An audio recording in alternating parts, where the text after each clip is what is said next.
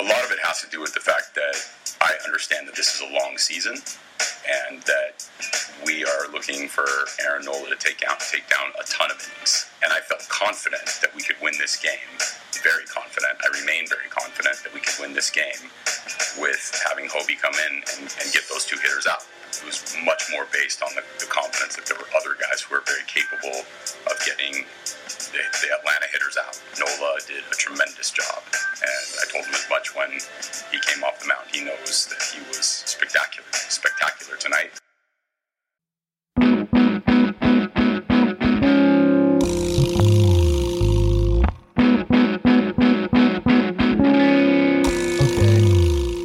And that, ladies and gentlemen, is your manager of your team, your town, your Philadelphia Phillies, Gabe Kapler, explaining what might go down as one of the dumbest opening day decisions in baseball history.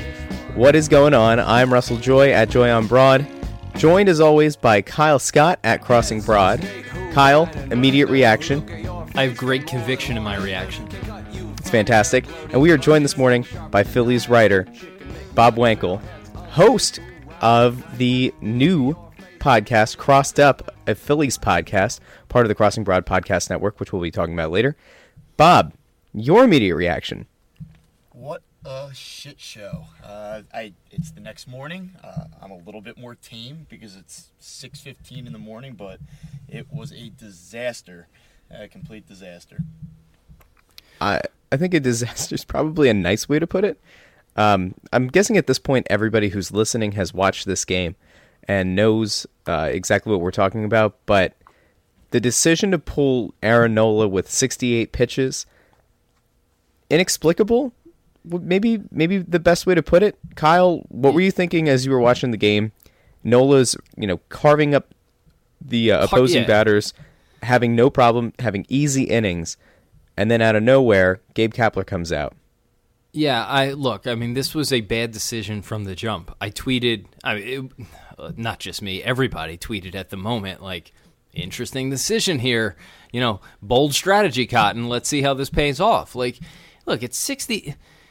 It's 68 pitches. I mean, we're all going to be in agreement on this, so it's really going to be hard to get a good like back and forth conversation other than us just shouting at Kapler. I get that it's one game, and there's 162 games in a baseball season and i distinctly remember uh, i think it was 2005 f- freaking out about some move charlie manuel made with the bullpen. And you know and this guy can't coach he's dumb he can't manage and we saw how that worked out. And you know there might be another young first time coach who we were uh, or i was very hard on who that has worked out pretty well. So I want to be clear to people from the get go. We're not taking away like these grand takeaways here that Matt uh, Kapler can't manage and all of that. But you know, we're going to talk about each game and decisions. And and this could, Bob, you wrote yesterday, this could not have gone worse from him. It was a poor decision. Um, I tweeted that he's already decimated the bullpen, and I got some scorn from that from the likes of uh, uh, from the likes of Sean Brace and Joe Giglio. Um, Sean stealing our 610 632 mantra, uh, pretty much like they take everything else uh, that we do on our website and try and co opt it for theirs. Um, but what my point was, and others have made this point later, perhaps a bit better than I did, was that you have Nola and Arrieta are the two sure things you have in your starting rotation. Yes, you have a rested bullpen. Yes, you had nine guys there yesterday. Yes, it's supposed to be your quote unquote strength. But like don't don't have them throw four innings when you don't have to when Nola and Arrieta start. No one is sitting here arguing that you should have let Nola throw 100 pitches and labor or whatever it's opening day. Got it. It was 68 pitches that he was, by the way, breezing through with one out in the sixth inning. Like, there, there's just not an argument for taking him out there. It's over managing. There's probably a metric somewhere to told. Um, Nola had struggled against Freeman, but he was pitching so well like so well with a five run lead, even a home run, which is what they got. You still have a three run lead, and you still have your best pitcher in. It just does not make sense. And then later in the game, you know, Hoskins is out, and then then they wind up needing, you know, needing actually needing runs late. Like it was just it was a bad debut. It's you know you can a lot of times managing a baseball game well means just doing all the normal things and, and he did anything but and actively hurt the team in this case and the phrase over managing is a perfectly good one here I got after him on Twitter last night. You know, I really went in on Kapler uh, on the story that I posted after the game. I went in on him. Um, they are in a position where they perceive their bullpen as the strength. The bullpen was terrible yesterday. I mean, he went to four or five different guys. None of them did their job, and I think that that that needs to be established, right?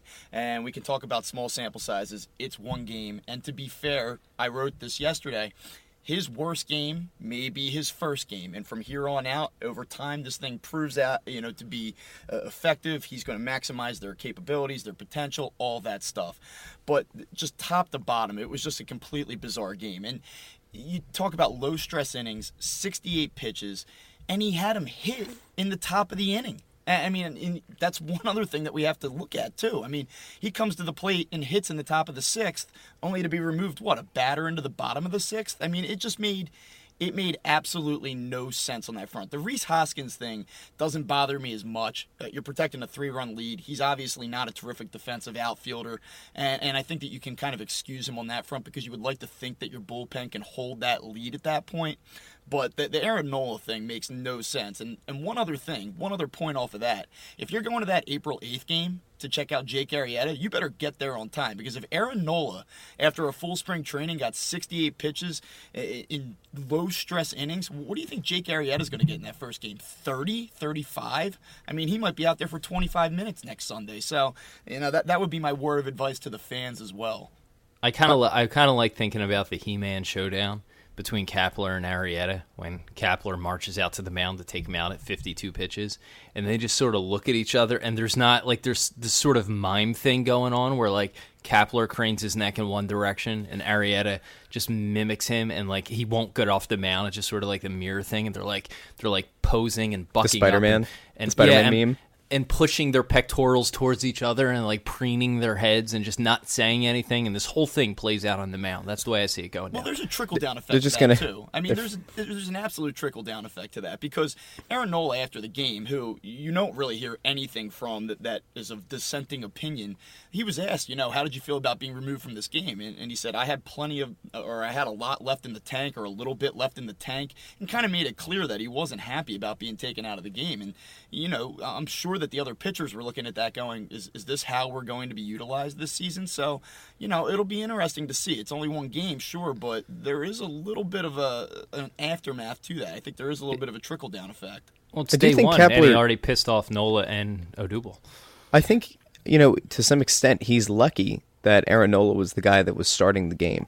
Because against, you know, with a veteran pitcher out there making that kind of call, um, you know, to your point about Jake Arrieta, Kyle. I know that you're mostly kidding about it, but I I would no, got, I think I think we would have gotten shades of of John Lackey and Mike Scioscia in that playoff game. What was it? Almost ten years ago now, where Lackey screamed at the top of his lungs to Scioscia, "No, this is mine." I can't imagine a, a vet like I kept trying to think last night.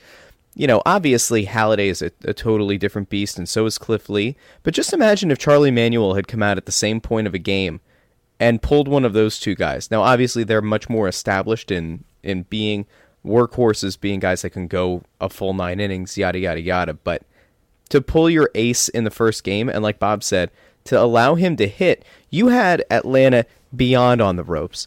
You just crushed five runs. Uh, you were in a spot where like the top of the order was getting ready to come back around. You could have easily put in a pinch hitter. Maybe that's the moment that you get Scott Kingery's uh, jitters out. There's not a lot of pressure in that situation. But instead, you know, you allow Nola to hit, you end the inning. I, I, I don't get it. If it was yeah, if it was Arrieta, I like to imagine that the besides my my weird fantastical thing, uh, fantastical, uh, it's sort of it would have turned into like a Mortal Kombat match. Like the red text comes down, it's like fight, and, you know, and they start you know like pointing fists at each other. I don't think it would have ended well. I think probably since it's the first game, you wouldn't have maybe had a, a total blow up. But again, it just you know it doesn't sit well. And Phil's getting you know shit on by Ryan Lawrence for his piece about Odubel Herrera yesterday, and you know he's not going to put up with sitting on the bench and being a platoon guy and all of that. And you know I get the matchups, but again, like there's just certain things, you know, you know, you still are managing people, and this is the thing that will get lost in the numbers thing and all that, and it's a, it's an age old debate.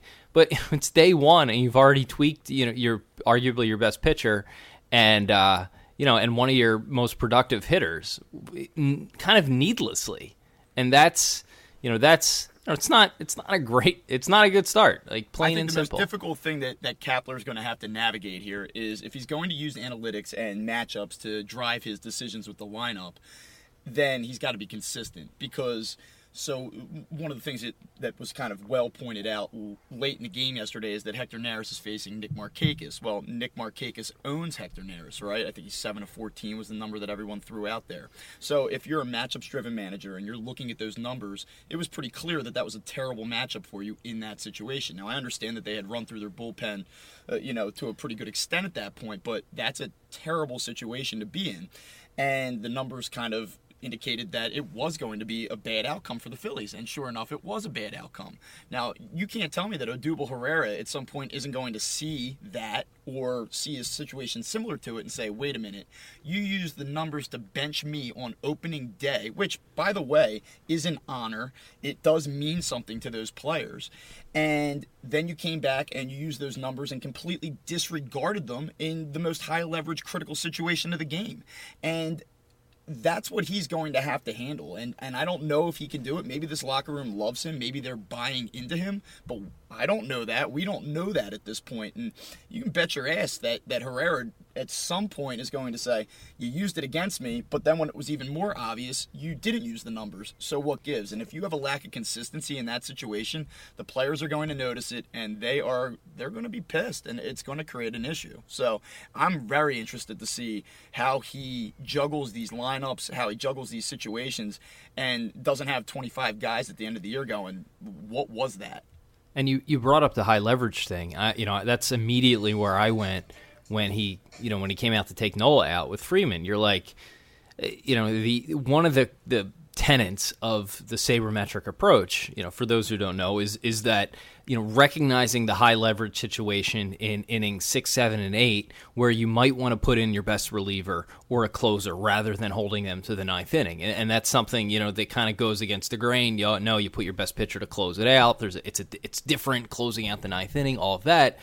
And you know, the more modern managers will say, "Well, no, you know, we want to use our big guns, and we want to make sure in this specific situation with the other team's best hitter and men on base, you know, we're doing everything we can to get them out, regardless of what inning that is." But uh, you know, I think he misjudged as well the fact that the sixth inning with one out with a five run lead was a high leverage situation. Now, in hindsight, it turned out that you know those two runs wound up costing him and all of that, but um, you know, it was almost like he was looking for his first high leverage situation, his first uh, chance to make a a impact on the game and show his managerial chops, and he was a little overly eager to, you know, act on it. Is you know, it really is all the things that are wrong with with sports and the people who like to you know make fun of managers or coaches for this or even GMs to some extent for this isn't a video game. This isn't MLB the show.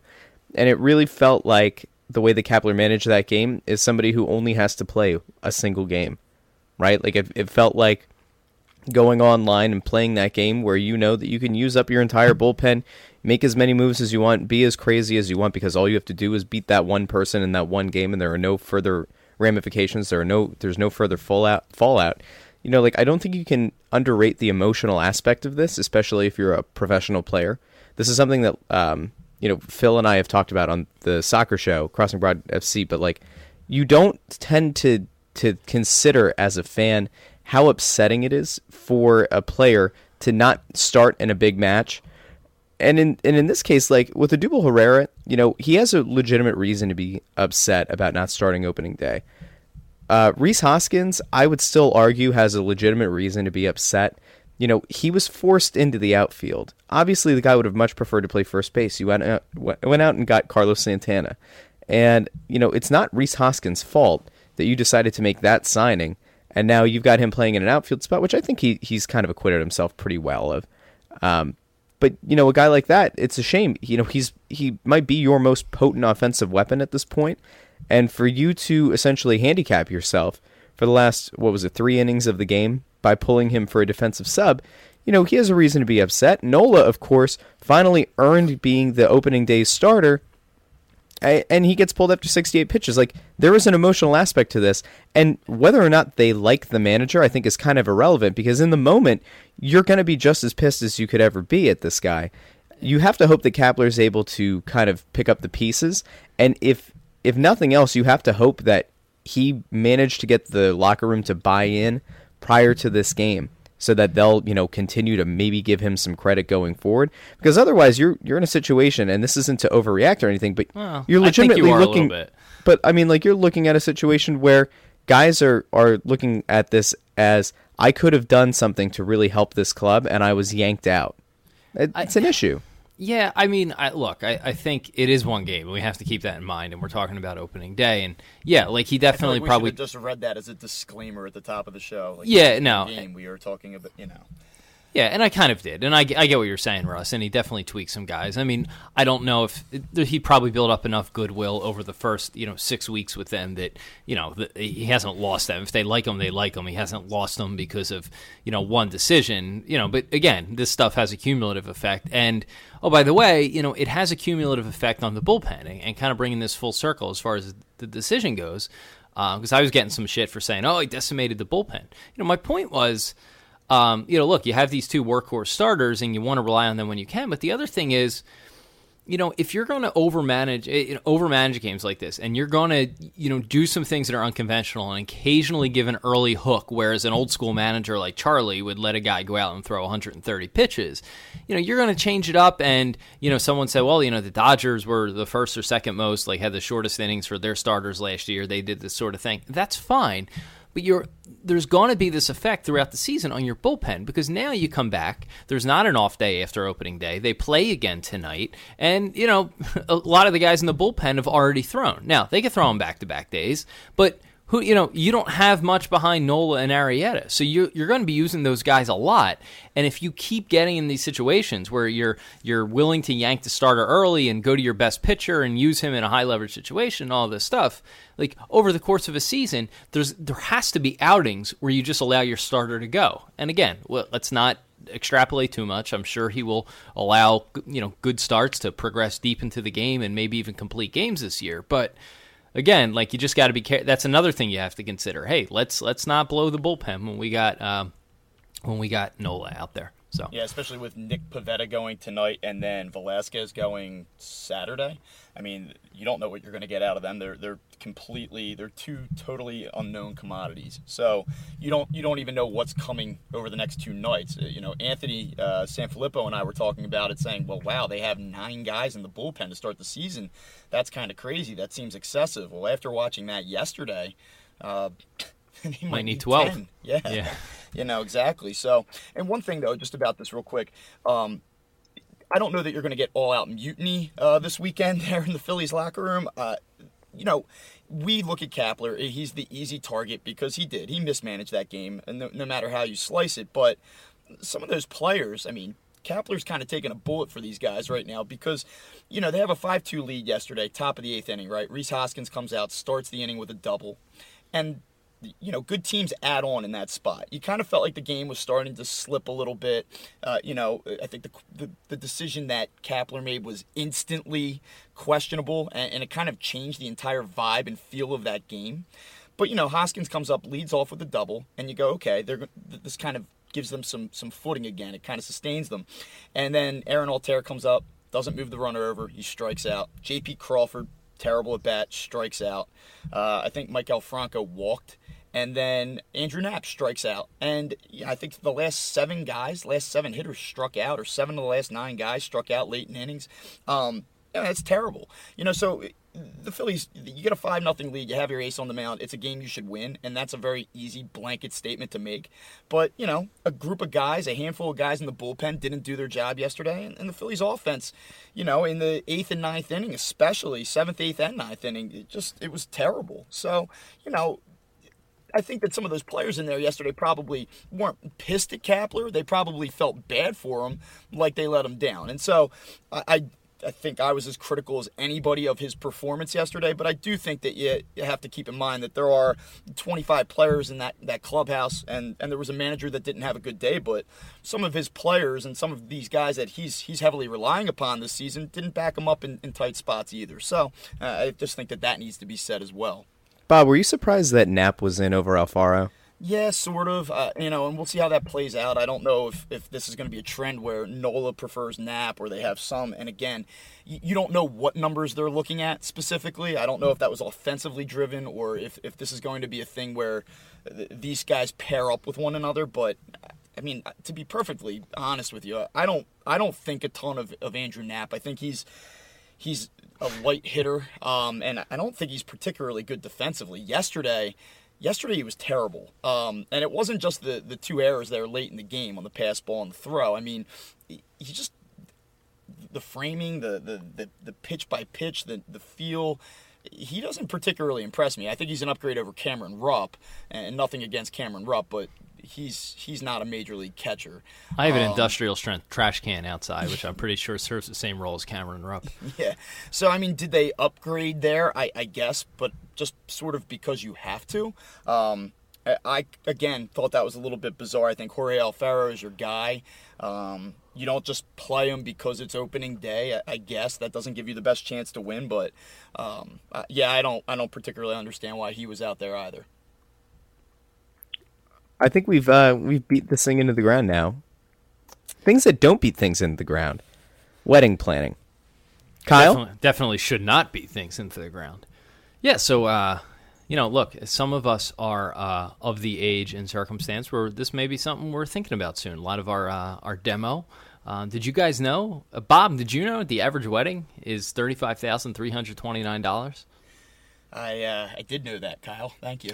Did you know in Philadelphia that will run you over forty thousand dollars? Just in just in case you're a South Jersey guy. You're in the demo, yeah. I don't cross um, the bridge yeah. unless I have to. So, according to a BuzzFeed article where the uh, author tried to recreate her parents' wedding in 1974, which was $10,068 in today's dollars, she found that it would have been $47,286. So, what if I told you there was a company that could help save couples, millennial couples, perhaps even blogging, teaching couples? Uh, 10 to 20% on their overall wedding costs. Uh, that's what we're introducing to Philadelphia today. I do and I will uh, say local company that will help you uh, get discounts on your big day. I Do and I Will is an innovative company founded by Ardmore native and St. Joseph's graduate Richard Supley. Uh, they have powerful partnerships with companies such as Vera Wang, Southwest Airlines, Macy's, Yacht Week, in case you want to go big or go home, uh, Visa, Sephora, Brooks Brothers, Jose Bank, Casper, Brilliant Earth, and many, many more. Uh, they pride themselves on working with great companies the the premier companies in the industry to help you save money on your wedding, honeymoon, and you know, I guess if you just want to throw a, a big a big party, um, you can check them out on their free app. I do and I will. Uh, the website is, uh, I believe, patent pending, coming soon, right, Russell? Yep. Uh, so their goal is to help millennial couples who are facing financial hurdles of starting their life together and saving money. They work with these companies. I guess uh, they kind of round up their buying power and are able to pass those savings uh, back to you. Um, you can so they're going to be at the Valley Forge Convention Center on April 15th at the bridal wedding. I don't know what it's called. It's the Pennsylvania Bridal Bridal Expo. There you go. They're going to be there. Uh, definitely check them out if you're going. Um, find them. They'll have a table, a booth, uh, what have you. Uh, we were going to do a live show from there until I think we all unanimously agreed that it would be super awkward for us to be talking about sports while uh, bridezillas are getting ready for the, for their big day and, and, shopping for their dresses, and we come by and, and you know there's Russ doing his uh, Stewie impersonation along with Gilbert Gottfried. Are you sure you want to get married? Where's Don't Gilbert? get married for the love of God. Sorry. So uh, we're we're going to be moving it uh, T time and date to be announced. We're going to be doing a live podcast in partnership with them, likely at a bar somewhere, and uh, we'll maybe play a newlywed game uh, for those of you in attendance. So we are tentative. We're in a, a little bit more of an advanced stage. Uh, it looks like it'll either be on the 11th or the 12th.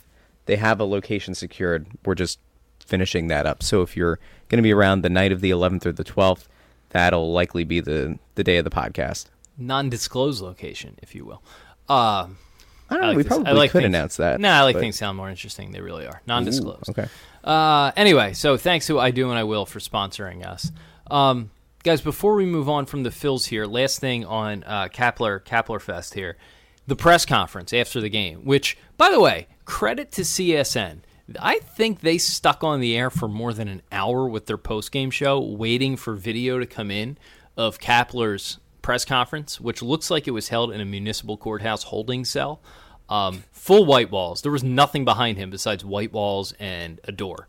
Um, they, I think they were trying to air it live, but again, because it was just coming from the office on the road and not a podium, I don't think they were able to do that. So my guess is, um, you know, this being 2018, they still had to have someone film it and then run it out to a truck and then beam it up to a satellite rather than just streaming it. But you know, I get it. Anyway, they stayed on the air for over an hour uh, to air uh, footage of this. Definitely past what they were supposed to be on for. They went all the way till nine o'clock, I believe. Um, it was not good. I always people say have said about Trump, especially during the election, that he's like a poor person's idea of a rich person.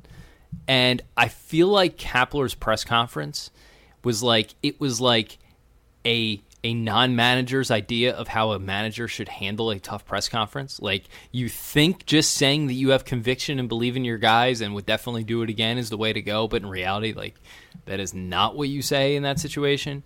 Um, I think his standing up there and saying, I had great confidence that Milner can get those outs and I would do it again, and most of the time he will, and I have conviction and confidence, and absolutely I would do it again, and 100%, and puffing out his chest and doing his Kapler thing. That was not. That was not good. Uh, he really didn't acknowledge the mistake again, I, it's his first press conference. He's definitely, you could tell he was a little bit nervous. There was a little bit of cracking in the voice there. He knew he had to come across strong, but rather than sort of fall on the sword and acknowledge it, he, um, you know, he dug his feet in the ground and, and you know, kind of owned it, you know, owned the decision and tried to pass it off. I didn't think he came off well at all. It had this like Winston Churchill type type of vibe to it, you know. It was Yeah. like very very strong, very direct thing. Um, it's kind of interesting. Like if you listen to a, you know, if you have a boss uh, that speaks very well and they, they speak very sternly, and you go, okay, all right, sounds good, and and then you watch them get into a situation at work where they don't handle it properly and they look completely overmatched, and then they come back into the room and and they continue to talk the way they did prior to that situation happening, you, you kind of like raise your eyebrow. It almost is like The Office in a way. I think the Phillies could do a show that is similar to The Office in a baseball clubhouse. I, I almost feel like that that's the element at play here. Man, Like, like, yeah, like I had great conviction in Milner, and all the guys in the clubhouse were like, "Who sucks?" yeah, yeah, but um, you know what? Like in fairness, he was super dominant last year, no, I know. and I- that was and that and that was I think why they went with the matchup they did. But again, that's something that I think you should have seen in in like maybe the sixth inning, maybe the seventh inning. It didn't need to happen at the point that it did. It was this. Well, it was the sixth inning. Yeah, yeah. It could it should have happened like in the seventh or or I, well, we don't want him to go to the eighth, but in the seventh inning, if you want to play matchups, get get one or two relievers in there, then go to your setup man, and then go to Neris in the ninth. Like fine, but not not the way that you did it. Yeah, it's but, it's I stupid mean- to do it as early. Yeah, and uh, you know, as far as the press conference goes, I mean, it was less. You know, yes, the decision was bad, but I, I feel like, you know, I feel like him standing up there and just saying, "Well, I had confidence, I had conviction." You're right, Churchill. Churchill is a good- way to put it. Um, again, that sounds good, and like we'd all like to think that if we're a a major league manager, we would stand up there and say, "I had conviction and I own this and I would make this again." Well, yeah, it was wrong, and you could love the guys in the bullpen all you want and have confidence in them. That's great. That doesn't explain a po- what was obviously a poor decision, and the, it doesn't acknowledge it either. It would have been nice to see some sort of acknowledgement of, okay, yeah, maybe this wasn't the right thing to do. Now, look, maybe he makes this decision ten times and it works eight, and uh, by the end of the season, we're sitting here saying, okay, you know what, this, this guy actually does usually pull the right strings and he gets the benefit of the doubt. But uh, yeah, I don't know. I mean, I, I saw a lot of people saying on Twitter after the press conference, like, you know, did you really like? Yeah, that's great. You have confidence and conviction in Milner, but in that situation, did you have more confidence and conviction in him than you did Aaron Nola, who was mowing him down? Like that's the question you have really had to ask yourself there. Uh, it's great that you like your bullpen, but you should also like your starters. Otherwise, there's a reason why Milner's not your starter, and uh, those guys in the bullpen aren't your starters, generally speaking, because they're not as good. It's that simple. And Nola was, you know, arguably at the top of his game. I mean, that that's you're in. He was right in the throes of what makes him a great pitcher. There was no there was no signs of him cracking. There was one base runner. It just. Yeah, I don't, I don't know. It, it, it, did not come across. Uh, it did not come across well. Overall, a, a really terrible day for for Mister for Cap it's just kind of unfortunate, I think, if nothing else, that he's already being compared to Chip Kelly. And I don't think that's anything that anybody ever wants to be compared to. And no, but you know what? I, I, mean, that's a comparison I think we made at some point, probably over the winter as well, where it could go in that direction. Here's a new age guy who's who's going to do things radically different, um, and you know, it seems from again, I hate to keep using the word conviction, but he, he seems to have been that way from his opening press conference. And again, one game, we totally get that. But uh, there's definitely a way this goes towards Chip Kelly. It could also go towards Doug Pederson. It could go in, in either direction, but there, there's there's a distinct uh, Chip Kelly vibe there for sure. It's unfortunate, uh. I don't know. I don't know how many people liked him before, but I'm happy to see, if nothing else, I think a lot of the fire Brett Brown people have now kind of migrated their way over to fire Gabe Kapler. So that's fine. Uh, we don't need the Phillies to uh, to blow the doors off anybody quite yet. They still look like they're going to have enough things to to give us something to talk about this summer. Um, let's kind of move over to Brett Brown. Big news that came out yesterday is the Phillies medical or the uh, Sixers medical staff, who had previously said there were no broken bones on Joel Embiid and who previously had said there was no concussion, now come out and say actually uh, Mulligan, please. We've got uh, an orbital bone fracture in Joel Embiid's head, and he has a concussion. Now, Bob, you and I have coached before. We both know that concussions don't necessarily show themselves immediately. Uh, the eye test would say that the fact that he kept keeling over in pain or dizziness would have, you know, led you to believe that he had a concussion. I think that also could have just been the immense pain and the uh, just discomfortability that comes with an orbital bone fracture. But as a concussion presenting itself after the fact isn't that uh, rare. I would say it's it's actually quite common. But were you guys were your minds blown by the fact that the medical staff, you know, looks kind of incompetent? Uh, Kyle, you can you can begin with this one. Um, yeah, I well no, I my mind wasn't blown. I kind of fully expected that he was either going to have a concussion or an orbital uh, fracture when you're at the hospital and you say not good, and then we don't hear anything the rest of the day, and you get prayers from Markelle Fultz. You assume that it's not just a contusion. Um, I tweeted and then deleted that he was misdiagnosed. Um, you know, in hindsight, that was probably a little bit of a knee jerk reaction because. Um, you know, yes, they were 0 for 2 on them saying no concussion, no break. And hey, guess what? It's a concussion and a break. Way to go. Um, I, I, they don't look good in this situation, but you know, they probably wasn't misdiagnosed because, as you said, a concussion can show up later. A small fracture can only show up on a CT scan. Uh, my issue with the, the, the Sixers in this regard, or my critique, would be if you know a concussion doesn't show up right away, and I, like I'm always amazed by professional sports concussion protocols. I feel like that taking a knee or randomly keeling over, as we've seen guys do in football a lot, should be one of the symptoms on that checklist. Like, okay, he's following my finger, he's speaking, he remembers what day it is. Uh, did he pass the walked off the field walk, walked off the field or court without keeling over? Uh, no, he did not. We're going to sit him out. Now, to their credit, they didn't send him back out on the floor. But you know, when you come out and say, you know, no, he passed concussion protocol, um, preliminary X-rays show no break, you know, as an organization, it's a PR staff, what the headlines are going to be. Joel Embiid, no concussion, no break, and then the next day when you come out and say, actually, it is, you know, you don't look good. And again, it's it's another sort of like little little bit of pie in the face for Sixers medical staff who who probably didn't do anything wrong. They pro- you know they probably did pass the concussion and there was no break shown. But um, regardless, you know I, I, this is bad news. Um, someone tweeted, and I tend to agree with this. The upshot, the upside is that Embiid probably comes back in a few weeks and gets to wear a mask and, and owns the living shit out of the masks. And um, if he has a German Shepherd painted on that little medical mask, uh, then we are going to sell a lot of T-shirts. Is the way I look at it. But uh, wow. you know, you already have you already have Chris Long tweeting, "I have a badass mask for you to wear." So I feel like this is you know it's fine. It's unfortunate for Joel. Apparently, this is a very painful thing to break your face. Uh, and hopefully it's not real serious and displaced and all of that. I think we're going to talk to a couple of uh, of doctors today. We've already had one local hospital reach out to us offering up their doctors, um, you know, because you know PR never stops. So we're gonna we're gonna talk to a few of those and uh, and see if we can get some you know better takes here. And I'm sure we won't be the only ones, but. Yeah, it's not the worst injury for an NBA guy to have, but uh, yeah, it kind of sucks. I don't know what else to say about it.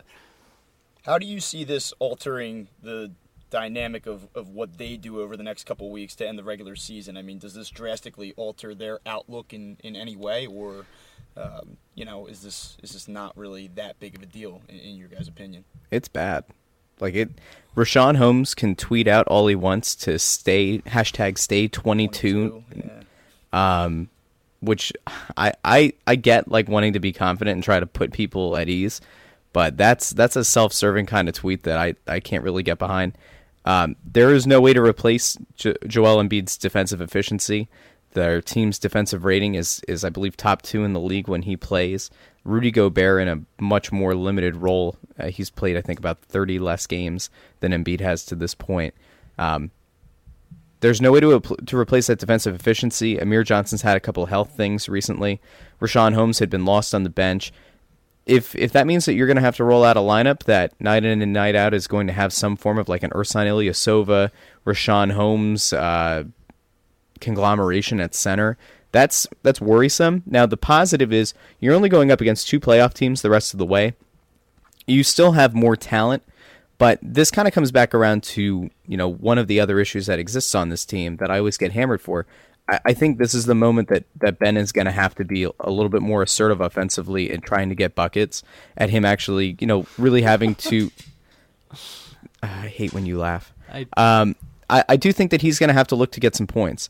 And he's said in the past that you know he knows that he needs to work on his outside shot. He's been working on it, and when the team needs him to take those shots, he'll do it. Well, I think now is going to have to be that time you know they they've had an excellent second unit coming in with Marco Belinelli and Ersan Ilyasova, and now Fultz is back. So you're going to have the playmaking abilities uh, uh, that those guys bring to the table. You're going to still be able to have guys who are reliable as shooters. But the problem now is your your entire spacing offensively changes. Uh, the open shots that Cove and JJ have been getting have also been predicated on teams kind of shading uh, help defense into the lane to try to keep Joel out from, you know, receiving on the low block. And without him there, it, it really does change a lot of the spacing. So like it's obvious to say that you're going to miss out on his offensive production and obviously they're not going to be able to replace him defensively. But the the further fallout that can happen for those shooters who have been getting, you know, a lot of open looks and a lot of more comfortable, less contested shots, that's all going to change. Now, luckily, it's not a team of just 22 year olds. This is a team that has gone out and acquired experienced vets. They're going to have to lean on those guys a lot more heavily now. Yeah, I mean, I think I think though you got to put some context in this. We're we're wrapping up the season in in the in the big picture, the grand scheme of things. This might not be the. There's a way this shakes out to be a good thing. Uh, Embiid wanted to finish off the season and play in every game, and certainly he looked healthy enough to do so.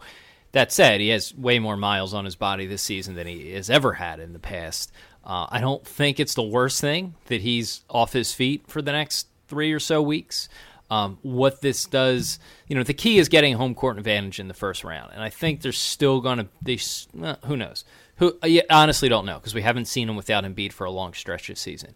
Um, but let's assume they could still do that. We really don't know how the matchups are going to uh, shake out. Everything is so bunched up. This could go in, in any one of a number of directions. So it's really hard to say. You know, this could wind up working out that they get one lower of a seed, but wind up with a better matchup. I mean, there's there's a reasonable possibility. Um, you know, again, we just don't know how it shakes out matchup wise. But I don't think it's the worst thing in the world to get him off his feet. Um, you know, him being a big guy, the coming back, the mask will probably affect him a little bit less, just because there's a you know a little bit less finesse that he relies on. That said, he is a you know he is a big guy who shoots, and it would you know you there's a situation where I, I suppose the mask at least for a little while can can make that more difficult for you. So you know we just don't know. Um, but I, I don't think as far as basketball injuries go, this isn't that bad, and getting Embiid off his feet for a little while might not prove to be the worst thing in the world. Uh, assuming the injury isn't real serious and it's not displaced, and he isn't out longer and have pain and and complications and all that stuff. You know, ha- having having surgery is never is never an optimal solution, but uh, even though every doctor wants to tear you open and play around. There are two points I disagree with you on vehemently. So the current Simmons need to shoot more. No, no, no. The Eastern Conference standings portion of this, um, I, I don't see any way that you could even look at this remotely as a positive. Uh, Joel's legs maybe are going to be fresher. Like that, that's fantastic going into the playoffs. The problem is that Joel said this himself. When he's out for an extended period of time, even if he was sitting out the second half of a back to back, he said that he feels so much better when he's actively involved. Like this is a thing where I think going down the stretch, he would have preferred to have played in every game for 15 to 20 minutes just to keep the rhythm going than to sit out, you know, the second half of back to back or to sit out against a, you know, a, a lowly Orlando Magic squad. So I, I do think it's going to take him time to reacclimate. It it always has, and he's been very vocal in and and open in admitting that it takes him a bit of time to get back in the flow of things when he's been out for a while. So I, I think that's going to be somewhat problematic. That's fair. Is, the other the only thing I would counter that with is he has played more this year. You know, previously he's played a handful of games and then sat, a handful of games and then sat, and you know hasn't been playing basketball for that long in general. He's played what 60, 60 games this season you know he's you should be able to miss a few weeks and and be in some sort of rhythm when you come back. It's not like he's going out for a truly extended period of time. So I get what you're saying, but you know he's also only experienced these fragmented chunks of his career. Um, so I, am so, I'm willing to bet he comes back a little bit stronger than previously. Here's the other part that I disagree with you about. Right now, the only thing that separates Cleveland, Philly, and Indiana in the Eastern Conference standings is the Sixers' um, yeah, the Sixers have a game in hand. No, two games in hand on both of those teams. Two on Indiana, one on Cleveland. But they're in a spot right now where Cleveland is 10, 10 back of first, and the Sixers and Pacers are tied at 10 and a half back. And the only thing that I worry about going forward is you are one bad slide away or one poor game against like a Charlotte if Dwight Howard decides to try to go and get revenge. He had a 30 and 30 game about a week ago. Um, he's the only real dominant inside guy that you're going to go up against outside of Detroit on the fourth, who have Andre Drummond and Blake Griffin. That could present a matchup nightmare for you. Um, and not to mention that on the sixth, you've got Cleveland. Giannis plays you on the final game of the season, um, and they are potentially going to be fighting for their playoff lives. They in you know Milwaukee. You are a bad slide away from falling to fifth. And yeah, it'll probably be a matchup against the Pacers, but you can't underrate how important home home court advantage has been for the Sixers this season. They've only lost one game at home since Christmas, so it it really is a big swing. You know, the difference between having Embiid and really potentially locking in that that third seed over Cleveland and having him to kind of uh, slam the door shut on Cleveland when you play them on the sixth. That that part is is likely gone here. So I'm I'm thinking that you know, barring a cataclysmic drop off, Cleveland is probably going to lock in that third seed. So now you're essentially fighting Indiana for for fourth. And like I said, you know, home court is something that you just you let, can't. Let me put, ask you this: you Would you what? prefer a, a Sixers Wizards first round matchup with the Sixers being home, or a Sixers Pacers matchup with the Sixers on the road? I really don't like the Wizards matchup. Yeah, see, I mean that's what I'm saying. Like, but, I mean, if, but, if Embiid hold on, if Embiid sticks around and you finish third, you know, you may draw the Wizards. Now you may also draw the Heat. You um, may draw the Heat. You may draw the the Bucks are still could. close. They're all separated by only a game. Exactly, and the Pacers, but I mean, the Pacers an could, argument. The Pacers could have fallen to sixth. Yeah, sure. I know what you're saying, but like the Pacers also could have, you know, hit the skids going down the stretch and, and could have also been there at six. I, I I want them to have home court regardless of the the matchup. agree. Now I would I rather them get the third seed versus the fourth or fifth? Yes, because even if I think that Washington is a worse matchup, that would mean that in the second round you would be playing a depleted Boston team and not this Toronto team that has had the Sixers number all year. So I, I don't think you can oversell how important uh, home court is. I'm just taking a look at the standings here real quick, and the Raptors are 24 and 13 on the road, which is good, and, and the Celtics are 28 and 10, which is awesome. But after that, Cavs, Sixers, Pacers, Wizards, these teams are all either a couple games under 500, right at it, or a game or two above it. I mean, they're all very ordinary teams on the road. Whereas if you look at their home numbers, they're anywhere between 13 to you know 18 games over 500. So I mean, if you're talking about the Sixers and Pacers as, as quasi equals, then I mean that home that home court advantage is huge. I mean, regardless of the matchup. I mean, matchup aside, I think that you can't understate uh, or you can't overstate how how important it is. Even even more so now, considering they've lost what one game at home since Christmas. Um, I mean, that number is probably even more in the Sixers' favor than anybody else at the moment, uh, especially with the young team and all that. I mean, they, they, you do kind of feed off the energy of the crowd there. And that building, um, you know, it's hard to imagine a building in the Eastern Conference or maybe even anywhere that's going to be a better environment than the Sixers in the playoffs. So, uh, yeah, I'm, I'm with you there. I'm with you. You got to get the home court advantage. But, um, you know, we'll see. It, it, it could prove to not be the worst thing. This is not this is suboptimal. Don't get me wrong. I'm just trying to find a silver lining. This isn't Carson. Well, the Carson Wentz thing worked out pretty well, didn't it? But this isn't Carson Wentz going down. You are going to get Embiid back, uh, presumably, if, if nothing goes. yeah, I, I, yeah, I don't see Richaun coming in or Amir Johnson coming in and kind of filling that Nick Foles role. Richaun um, Holmes just uh, slinging against Draymond Green in the NBA Finals and winning. You don't see that like happening. I think, I think Richaun's a nice player, but he's often out of position defensively, which is how he makes so many of those highlight blocks because he's got to recover from being out of position. He's got a he's been showing off I think a little bit more of a diverse offensive game now. He's definitely fleet of foot. Um, but I, I, certainly don't see him him or you know even Amir. Amir is going to be reliable, but now I worry about how much how much uh, Brett Brown is going to end up leaning on Amir, and he's not a dynamic player. Is he going to be better than the league average as a center? I, I guess potentially he could be, but I, am really expecting them to play more of a smaller, a small ball kind of lineup and have Ersan play the five, which is going to be you know interesting to say the least. Um, the Sixers prior to Christmas at home, I think, were seven and ten. They're 19 and one since. So yeah, um, you know, not only has it been that they've been really good at home, I think that puts them pretty much on par with with what Toronto's done this season, at least recently. Toronto's got the best home record in the conference. Sixers are second best in the conference. And if you kind of take that first 17 game stretch where they were under 500 and then you compare, you know, recent stretch, they're they're playing out of their minds at home.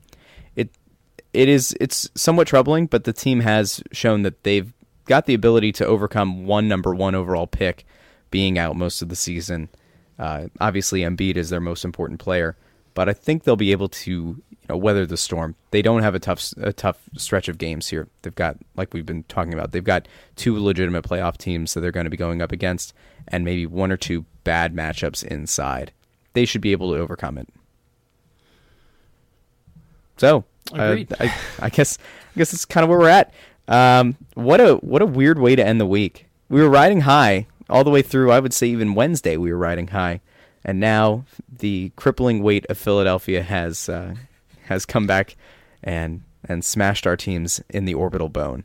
I just hope it doesn't it doesn't uh, impact Villanova against Kansas. Ooh. So Nova yeah. actually does have the ability now to kind of you know fix things.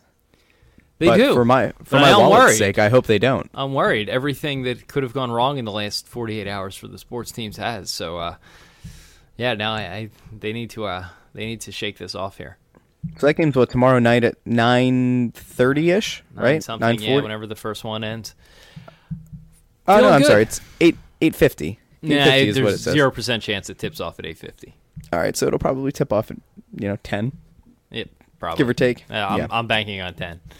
I'm banking. Kyle, if 10. you had to wager significant money, do you feel confident enough in Nova's ability to uh, to knock off Kansas?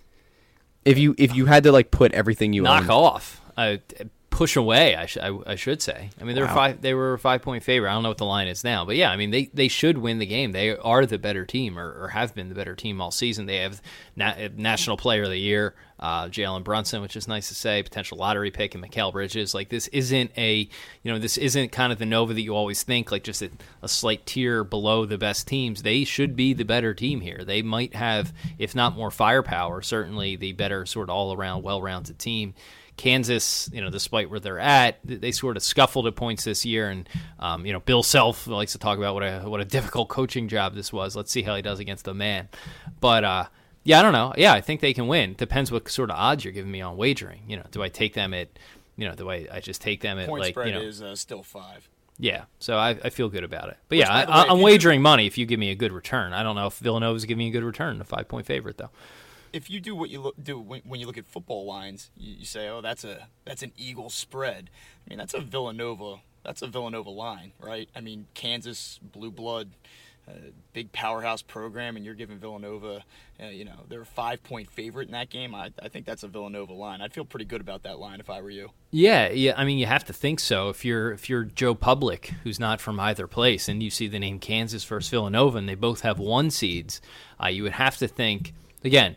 You know, you have to think a lot more of the public money. And I know early in the week, most of the about two thirds of the public bets and money were falling on Kansas, and that line has been has stuck at five, which you know, Bob, as you can admit to, you know, probably tells you that the the larger money is coming in on Villanova's side. Um, Sharps, yeah, the sharps, yes. So I would feel, uh, I would feel, yeah, I feel good about it. No, and they're, you know, fifty-two percent chance to win it all heading into the final four um, is, you know, uh, those are odds I will take every single season. You feel pretty comfortable saying the semifinal game there is the is essentially the championship game. I mean, does the winner of Kansas Nova go on No. and win Monday night or no?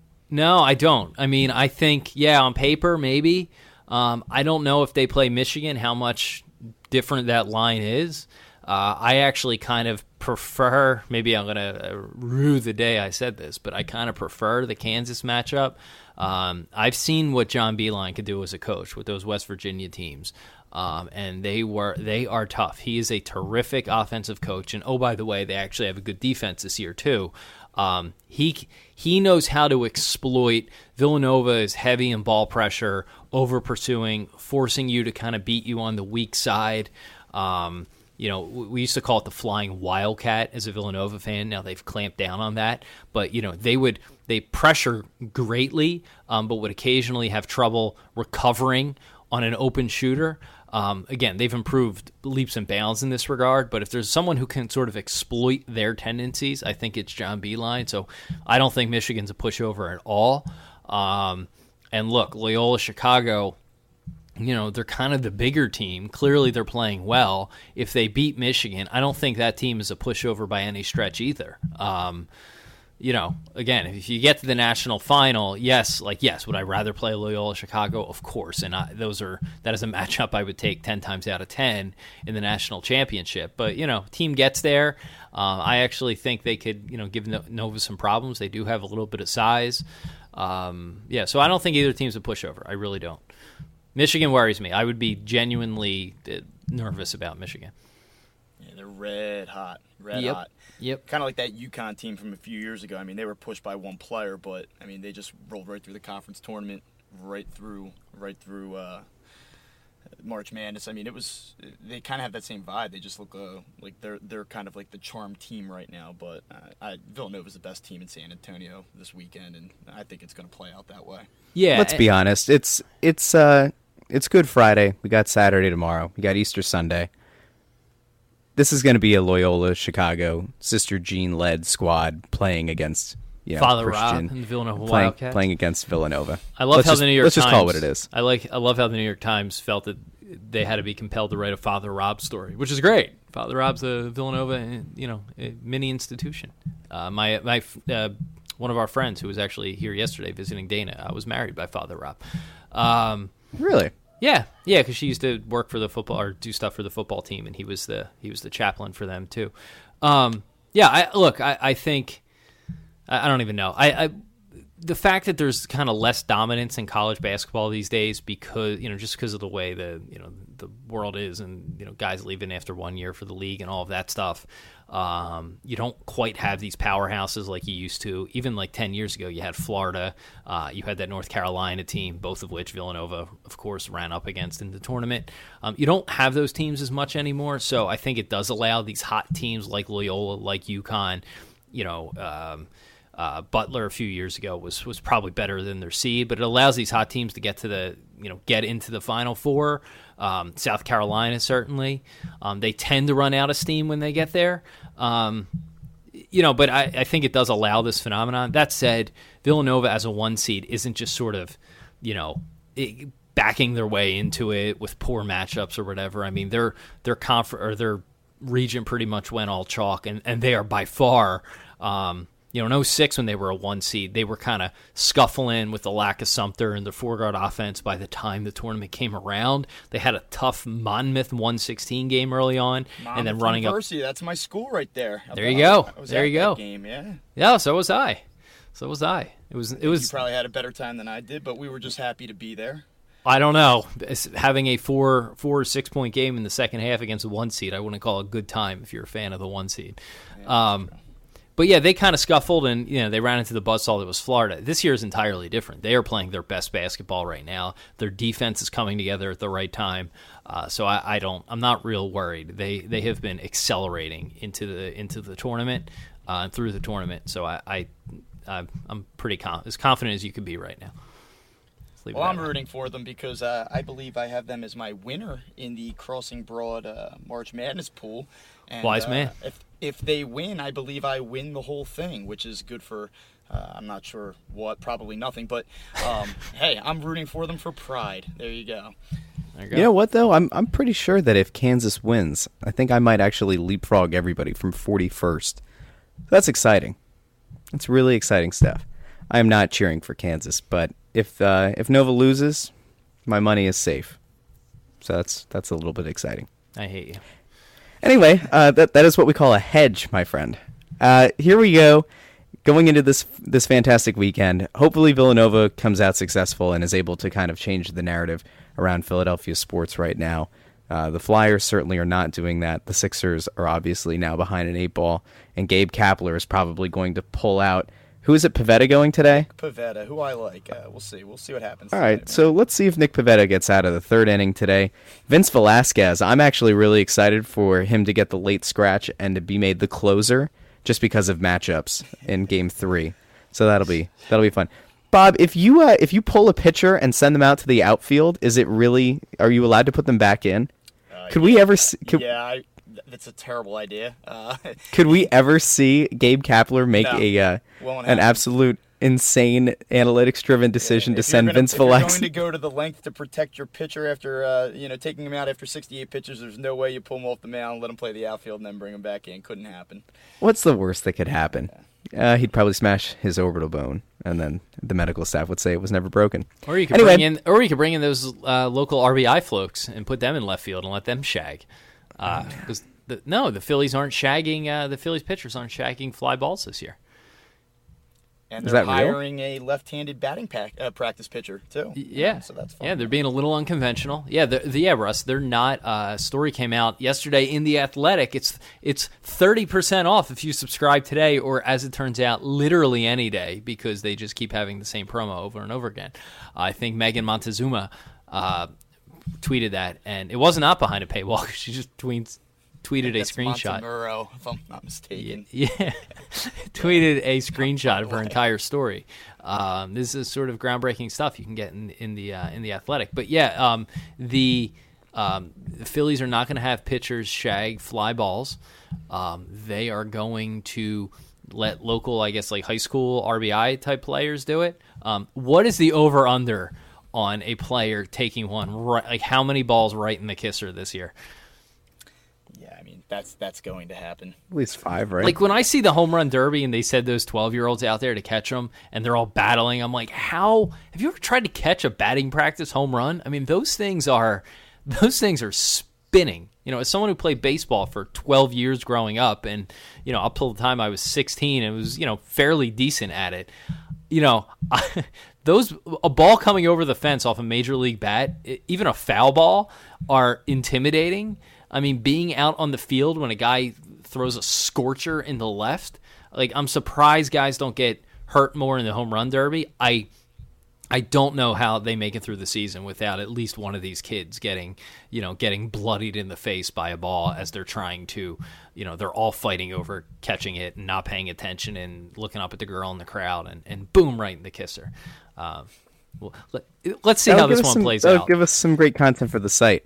Uh, by the way, I know his his name was mentioned before, uh, very early in the podcast, but um, you know, I, I guess what do we what do we say to somebody like Ryan Lawrence who implies that the only people who can do a good job covering sports teams is to be plugged in in the locker room? Um, I guess all I would say is uh, I'll be excited to read Bob's write up, and uh, I know where I can find that. Oh, Russell, Very popular So- sports blog. Yeah. Yeah, it is a popular one. Bob, do you and have on that- anything there? Well, you can't just Uh, put that you know my my only my only issue there is that um, you know and, and nothing against him. He's he's a good writer and, and all that stuff and blah blah blah.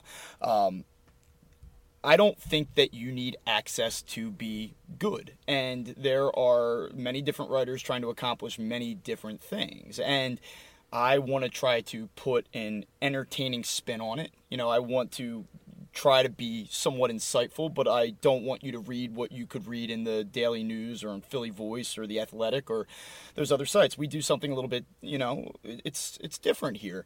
And I don't think that you need access, and I don't think just because you have access that makes you a better writer than somebody that does not have that same access. It's just that that type of thinking is so and i think i'll probably let you finish this thought off because you, you can probably articulate it better than i can but that's that's an antiquated line of thinking and um, he wasn't coming at me directly yesterday. He was it was phil i guess but um, I- I think the sentiment kind of holds true in general. Uh, he looked like he was just ready to take a cheap shot because you know, hey, w- we have a little bit of color in, in the way that we we approach things, and if, if that's not for him, that's fine. Um, but just because you get a, a press pass and, and get to eat the big ziti before the game, it, it doesn't make you a better writer. Well, and you know what? Like, I, I guess let me let me just jump in on this really quick before you know Kyle rounds it off. Just because you've had a, a press credential doesn't mean you're necessarily the greatest writer of all time. You know, Bob, I think does a really nice job. I think Phil had a, a well thought out piece about Odubel Herrera that really started this firestorm. Um, these guys don't have press credentials for the Phillies. It doesn't mean they can't cover the team, but it does mean that they can get plenty of views, they can get plenty of reads, and people can walk away from their their their work feeling like they've learned something. Um, you know, if every person who got a press credential were necessarily good at their job or fantastic at their job, then all of those people who have ever had one would still have a job. And there are plenty of writers out there who are still looking for employment who have had credentials before, who have been plugged in, and there's a reason that they aren't currently employed for you know a variety of reasons. Um, and that's not to take a shot at at Ryan, but you know it's it's at the the sure? I would say I would say it's it's like the media landscape as a whole. Like if if having the press credential were really the be all end all, these people would never lose their jobs. And like yeah, there's tenure and everything that exists within the newspaper industry that's led to some of the people that we've you know given a hard time over the years, uh, and especially on the show in the last year. But you know, I I, I think trying to make this a, a credential versus you know writing for a website uh, argument, it's I think it's there's it's just a fallacy. yeah, Yeah, and- It's new. It's new age media. It's not the same as when you used to have a Xanga account and you would like. It's not like having a Tumblr. You know what I mean? Like it's it's a it's a new dawn. It's it's a dawn of a new age in in media. And age of if you're gonna, yeah, if if you're gonna get yourself caught up in the semantics of of you know what it is to be a credentialed reporter, then I, I think you're sadly mistaken. And by the way, it's not like Crossing Broad doesn't have credentialed reporters. Both Kevin and Anthony cover the Sixers and the Flyers as credentialed you know beat writers. So uh, I I- don't get the criticism. and I don't want to go any further into this, uh, you know, beyond what I'll, I'll just say here. The guys that are involved with this site are writing these pieces during their free time, during their downtime. I mean, we're not, contrary to popular belief, we are not sitting in our mother's basements uh, churning out blog posts. Uh, you know, we're, we're juggling full time jobs, and, and nobody really, I'm not looking for sympathy in that regard, but, you know, I think we do a pretty damn good job considering the circumstances. So when I saw that, it raised my eyebrow. I took offense to it. If, if you would have asked me for a response to that at 3 o'clock yesterday afternoon when it was going down, uh, it probably would have been a much more uh, a harsh response with a little bit more of a strong language. But that's what he wants to think, and, and people like him want to think that. That's fine. Let, let me know how that's working out. So. Yeah, and uh, look, I, I, think it's fair to be judged on the same level. I mean, in a lot of cases, I think we're writing on a platform that has a larger reach than a lot of places that people consider a mainstream, especially like local publications and stuff like that. So, uh, you know, I mean, the fact that that you, you know, you guys have job, you know, Kevin and I are on this full time, but the fact that you guys are doing other things or Phil is doing other things, I mean, I still I don't really take that into account when hitting you know publish on something. I sure. think you guys no, are absolutely, absolutely are good enough to to be on the platform as it is. But you know, as you said before, you know, probably I'm not going to round this off. I'll probably grind it to a nub. Um, I think you touched on something good, Russ. It was like, you know. Um, there is a lot of semantics as to who makes what, and if people don't know what we're talking about here, is Ryan Lawrence uh, took sort of a weirdly sarcastic cheap shot uh, in response to a Todd Zolecki tweet about. Um, you know, Gabe Kapler saying he had this plan to sit Odubel, and Phil had written this kind of piece saying, "Hey, get you know, enjoy Odubel now because he might not be long for this team." Uh, the interesting part was he actually wrote this before Odubel was benched, uh, but his gist was, hey, Kapler has said he's going to go with different matchups, and Odubel's going to hit sit some games, and you know, let's see how this sits with him and all of that stuff. I don't think you know Phil's definitely. If we have a take artist, it's Phil. He would probably admit that. Um, is it a piece I would have written or fully agree with? No, probably not. But I think there's definitely merit to it, especially after the guy gets benched on opening day and uh, you know admits that he's not happy. The manager says, "Good, I'm glad he's not happy." I mean, that's again not a not a great way to start off a tenure. So I think the piece was was certainly adequate in that regard and, and well written and all that. And there was a lot of stats to back up his opinion. Uh, Ryan Lawrence will occasionally do these drive by hits on us. Um, I like Ryan and know him a little bit and have met him on several occasions. And, you know, I don't have a personal problem with him. Um, you know, I, I, think he's a good guy, and I, I, think he's very good at what he does. He's a good writer, and it's kind of unfortunate he finds himself in this no man's land at the moment. Um, you know, so th- I'm not. I don't want to take a shot at him, but I do feel like it. You know, I came back at him on Twitter because he occasionally will do these drive-by swipes at us, and I know, yeah, even just from talking to him directly, sometimes that he's sort of, you know reads the site occasionally, but also sort of vaguely hates that um, you know we're the sort of thing that is working in this you know current media environment uh, because we're a little bit different. We don't do things the old school way and all that. And I think it goes beyond credentials and more to the fact that you know we're incisive and sometimes lowbrow and all that stuff. Um, I think that's largely a notion that has passed us mostly. I mean, I'm, I'm not above lowbrow, don't get me wrong, but I think we've progressed as a website anyway, so I don't think his tweet was fair in that regard. But, um, you know, I, it's it's just a weird it's a it's a weird space. But um, again, the thing that always gets me is when um, you know I see tweets like that and from people who treat sports as if they are, you know, covering nuclear physics or politics or news, which, by the way, has become a kind of a joke in its own right in many regards. This is really entertainment reporting. And I think sometimes if sports reporters don't acknowledge that, you know, they can get lost within themselves and take things a little bit too seriously.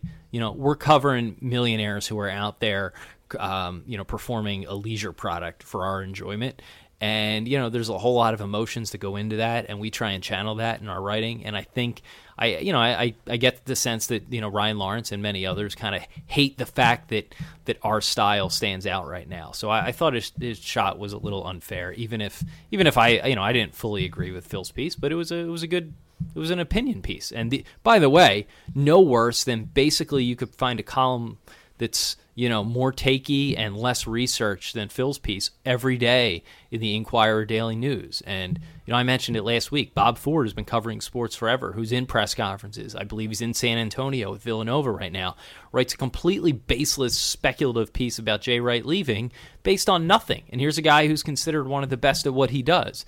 And it was completely, you know, borderline reckless and stupid and not thought out, clearly not sourced or didn't speak to anybody who might even have an inkling of what he might be thinking. And this sort of stuff appears in the newspaper every day. And to be, you know, have someone call out, you know, one opinion piece on, hey, you know, these two personalities might not uh, mesh well. I felt like that was a little that was a little unfair and selective and trying to further a narrative that you know we have to be there to get the story. Like, you know, give me a break. But that's all I got. right, Ground well- to the nub.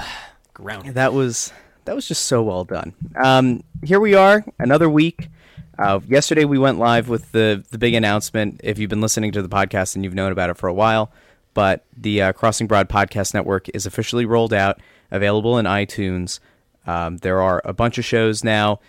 Bob and Anthony Sanfilippo are doing a podcast called Crossed Up, a Phillies podcast. Anthony and I are doing a podcast called Snow the Goalie, all- all based around the Flyers. Kevin Kinkead's It's Always Soccer in Philadelphia podcast has moved under the Crossing Broad umbrella. And Phil, who was just mentioned, and I are hosting a show uh, called Crossing Broad FC, which covers international soccer. So uh, be sure to find those on iTunes, Google Play, Stitcher, wherever else you get your podcasts. Uh, we have a five a five star review, Kyle. I think it's important that we uh, kind of throw this out here. Yeah, before hey, before Uh, you read that, one question I got a lot on the podcast network yesterday. Uh, are Yeah. these all one podcast or will they be different? They are all separate shows. A few people asked this, so go subscribe to each of them, or you know whichever ones you want to subscribe to. They will not be uh, amalgamated under this feed, so do that. We will, however, most Fridays uh, have some sort of either you know a guest like Bob from one of the other shows or uh, potentially a highlights from the Crossing Broad Network sort of show, where we you know take the best of the content that has been churned out over the previous seven days and put it into one uh, listenable hour, uh, edited and produced by by Russell Joy. Hey there, how you Um, doing? So that will, you know, occasionally there will be stuff featured from those shows in here to kind of catch you up on the week, or hosts, you know, like Bob or Phil or um, Anthony coming on. Um, but no, go subscribe to those shows separately. All right. Uh, here's our five star review. It's from Babt Babtka B A B T K E. Uh, five star review. First time, long time. My wife and I commute to work together and have been loyal listeners for quite some time. We even own several Crossing Broad T-shirts. This is my first time leaving a review, let alone writing a review. I'm thoroughly pleased to. Oh God, I don't like that phrase. Uh, to write a first review. I, I edited there with Crossing Broad. Uh, while wait, we wait, do what, miss what did it say? Said pop my cherry. With uh, crossing Nice. broad we do miss our steady dose of adam with you guys. The free agent moves kyle uh, wait the free agent moves kyle made serve to strengthen an already five star podcast. I guess that's that's talking about you there bob. Oh, hey, that's me. uh, thanks for letting us be part of the crossing broad process and keep up the five star job. Signed amanda and bob. Nice. big thank you. Wait was it this bob bob was that you I did not write a. Uh, no, I did not do that. are you dating someone named amanda No, I am not actually. Uh, so no. Oh wait, what if Bob? What if Bob has like a second, like has a side piece named Amanda? Or a second life. I like the guys who have like second lives, like those guys who have like secret families. Oh my God, can you? I'm always amazed Kyle, by those people. Kyle, can you imagine? I can't.